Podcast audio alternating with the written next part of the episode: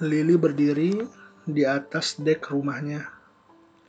Dek yang telah dimakan cuaca dan dek yang telah dia cintai selama 20 tahun.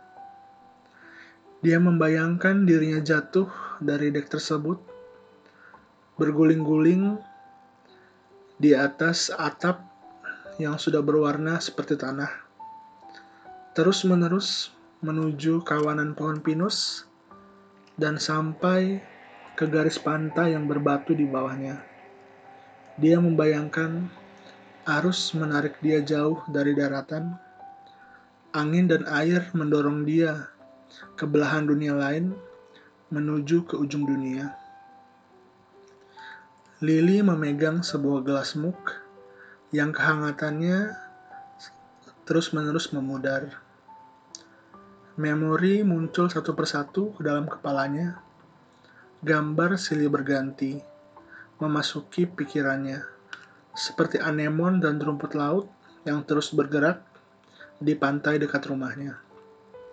Memori tersebut antara lain bermain kartu di atas dek, sore yang santai di pantai, minum wine di jendela dekat ruang tamu, memandangi matahari saat sambil matahari terbenam dengan nyala merah dan oranyenya. Begitu juga dengan bau steak dan bau pemangga, pemanggangan. Setiap hari, Lily merasa ada hal yang baru di rumah ini. Namun, tidak hari ini. Hidup dan rumah yang telah dia buat di sini sudah tidak ada. Semuanya diambil oleh waktu. Di belakangnya, sebuah pagar perlahan membuka. Pantai dan laut merefleksikan cahaya mentari di pagi hari. Oh, kamu pagi banget, kata Lily memalingkan muka.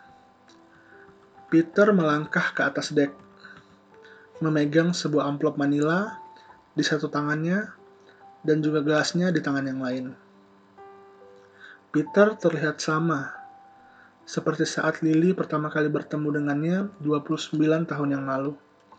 Hal ini menjengkelkan, di mana Lily sudah menua, sementara Peter tetap kurus dan tampan. Dilihat dari mana pun, dia adalah seorang profesor. Mahasiswanya sangat menyukai dia terutama yang masih muda, yang matanya masih berbinar, yang masih menyukai puisi, dan juga mereka yang masih suka membeli mawar diskonan.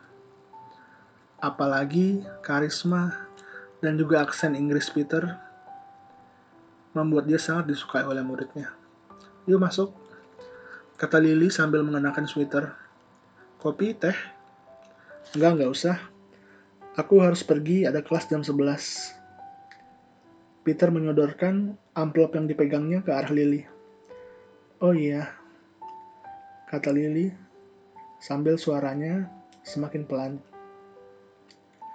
Peter tersenyum. 13 tahun yang lalu, perselingkuhan Peter hampir membuat rumah tangga mereka berakhir dari rayuan-rayuan yang acak sampai ke seorang asisten dosen dari Georgia.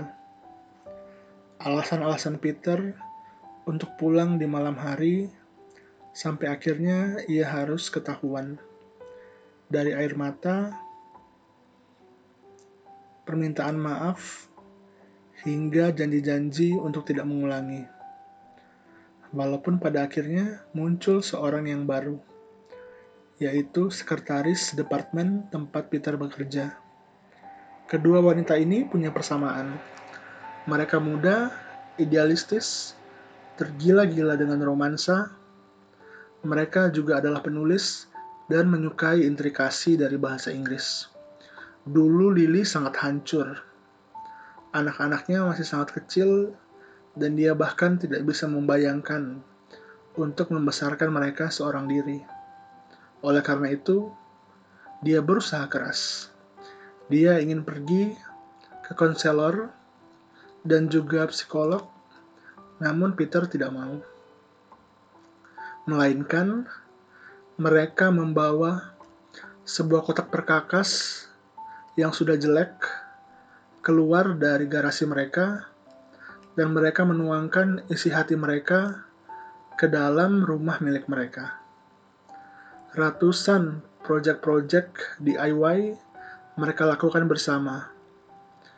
Mereka belajar untuk bekerja bersama dan mereka belajar untuk membicarakan masalah-masalah mereka bersama.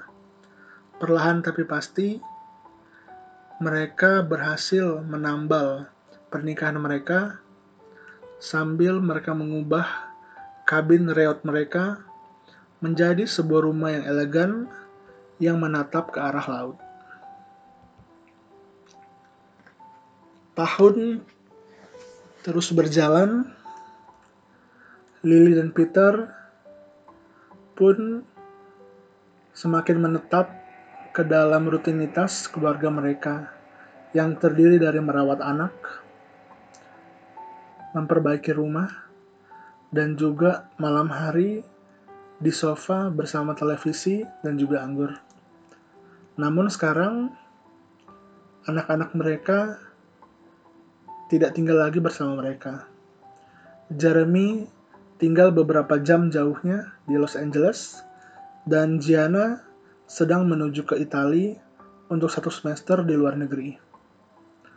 Pernikahan mereka pun memiliki perubahan akibat hal tersebut. Mereka menyadari bahwa mereka menginginkan hal-hal yang berbeda. Inilah lucunya hidup. Di sebuah September yang dingin di sore hari Peter dan Lily berjalan-jalan bersama dan mereka sampai di sebuah kesimpulan bahwa mereka lebih baik berpisah daripada bersama. Peter lah yang memulai untuk membahas perceraian ini. Lily mengambil dompetnya dari sebuah meja kecil di dekatnya sambil gerasak gerusuk mencari sebuah pena. Walaupun memang ini adalah hal yang mereka rencanakan dan ini adalah hal yang mereka mau, namun dia tidak pernah membayangkan dia akan menghabiskan hidupnya seorang diri.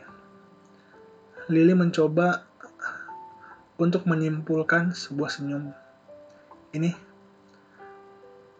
kata Peter memberikan sebuah pena Mont Blanc yang berwarna hitam dan silver. Pria ini memang tidak pernah tidak membawa pena yang indah. Yang ini khususnya adalah pemberian Lily bagi dia sebagai hadiah ulang tahun pernikahan mereka yang ke-20. Aku sudah menandai tempat-tempat di mana kamu harus tanda tangan. Oke, aku akan tanda tangan dan akan siapkan buat kamu besok, kata Lily. Aku juga buat roti pisang nih. Mau bawa nggak? Hmm, smells good, kata Peter mengikuti Lily ke ruang tamu. Oke, makasih ya. Aku soalnya cuma punya sandwich dan juga apel untuk makan siang nanti. Hah? Kulkasmu masih kosong emang? Kata Lily sambil dia membersihkan dapur dan bersiap untuk menyiapkan roti bagi Peter.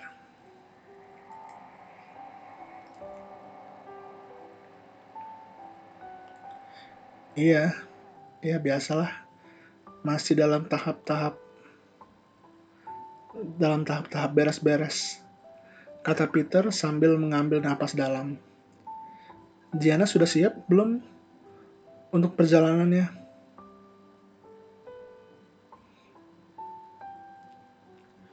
Ah, biasa dia stres karena masalah makeup dan masalah-masalah random lainnya. Tapi menurutku sih dia cuma nervous aja. Kata Lily sambil memotong sebuah potongan roti yang besar dan membungkusnya di uh, sebuah aluminium foil. Kamu bilang gak apa yang aku bilang kemarin-kemarin? Iya. Terus kata Gianna, jokes kamu udah jokes bapak-bapak banget. Peter tertawa. Sambil dia melihat ke bawah, dia berkata kepada Lily,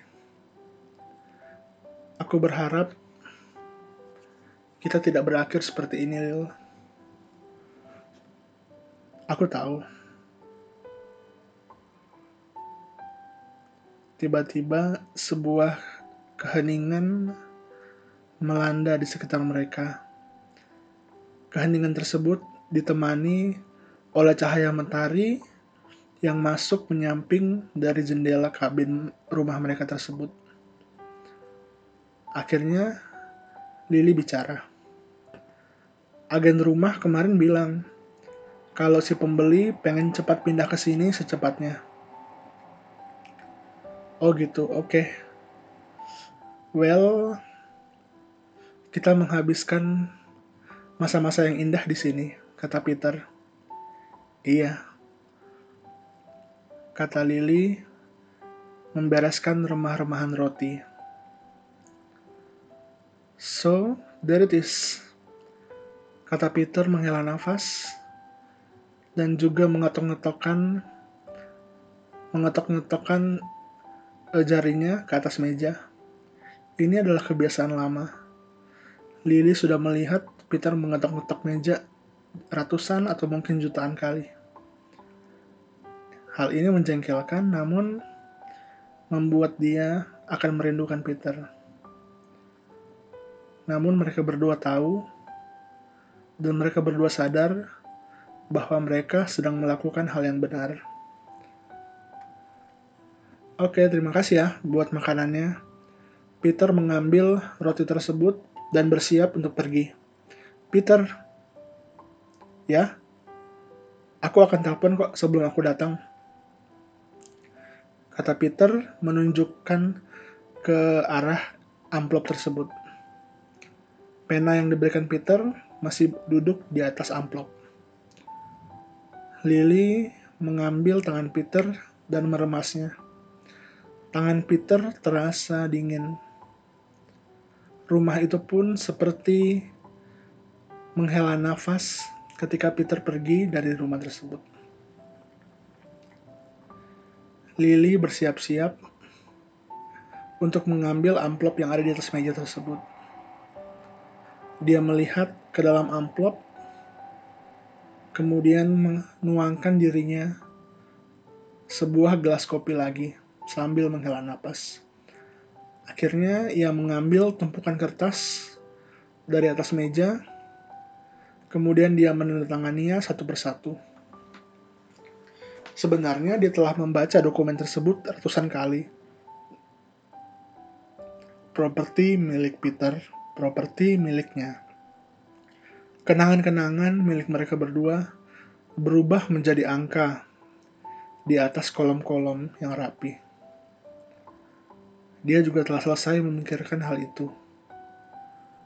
Ketika dia mengembalikan kertas-kertas tersebut ke dalam amplop, ada sesuatu yang nyangkut di dalamnya. Ketika Lily memeriksa, ternyata ada sebuah kertas yang terselip berwarna krim dan setelah diperiksa kertas tersebut adalah surat yang dituliskan oleh Peter. Hal ini jelas karena Lily mengenali tulisan tangan Peter di atas surat tersebut. Lilyku sayang, sebagai bagian dari perpisahan kita, aku sudah menambahkan sebuah amandemen yang berisi bahwa kepunyaan milik nenekku, sebuah rumah di Inggris, akan menjadi milikmu. Nenek Margaret adalah nenekku yang kusayangi, dan kamu selalu membuat aku terkenang akan dia. Dan walaupun kalian berdua tidak pernah bertemu, kalian berdua pasti akan menyayangi satu sama lain. Dia hidup secara luar biasa. Dia meninggalkan rumah tersebut dan propertinya ketika dia telah tiada, namun warisan dia sudah ada di pengadilan selama bertahun-tahun. Aku mau kamu untuk memiliki rumah nenekku tersebut, tapi dengan satu syarat. Kamu harus pergi. Nggak boleh nunggu aku atau siapa pun. Pergi aja. Jadiin itu rumah kamu yang baru. Aku tahu. Dengan palu dan paku, kamu bisa ngelakuin hal apa pun. Dan kamu bisa membuat rumah untukmu sesuai apa yang kamu mau. Ketika kamu selesai, kamu bisa membawa seisi keluarga kita makan-makan makan malam yang besar, kemudian mengawasi anak dan cucu kita berlarian di sekitar rumah. Kamu juga bisa berjalan-jalan dan juga minum anggur kesukaan kita. Temukanlah cinta, lihatlah dunia lebarkan sayap. Dan sekarang, ketika semuanya telah beres, ada satu hal yang kamu harus tahu. Aku mengidap kanker terminal pankreatik stadium 4. Aku baru tahu hal ini dua bulan yang lalu, tapi aku sudah merasa ada sesuatu yang aneh sejak beberapa lama. Aku punya waktu kurang dari setahun untuk hidup. Aku gak mau kamu melepaskan segalanya untuk mengurus aku, dan aku pun gak mau bicara tentang hal-hal yang detail sekarang ini. It is what. Dan aku akan menerima apa pun yang akan diberikan oleh masa depan kepadaku. Aku hanya mau kamu tahu, aku selalu cinta sama kamu, milikmu, Peter. Di kehidupan yang lain, Lily mungkin akan mengambil telepon berusaha menelpon Peter mengorganisasi makanan-makanan sehat dan berusaha untuk menghentikan roda hidup yang berputar. Namun tidak di hidup ini. Sambil berusaha untuk menenangkan diri, dia mengizinkan rumahnya untuk memeluk dia dengan diam. Dia pergi ke jendela untuk melihat ke laut, dan dia duduk dengan amplop manila tersebut di atas pahanya untuk waktu yang lama, sambil dia melihat ke arah horizon. Dia memikirkan lagi tentang arus, hal-hal yang dia pikirkan sebelumnya tentang jalan-jalan dan tempat-tempat yang belum pernah ia kunjungi. Begitulah indahnya hidup dan begitulah ketidakbat dan begitulah adanya infinity infinite beauty of life. Dia membayangkan dirinya melebarkan sayapnya dan terbang untuk pertama kali setelah sekian lama. Dia pun meletakkan tangannya di depan wajahnya dan dia menangis.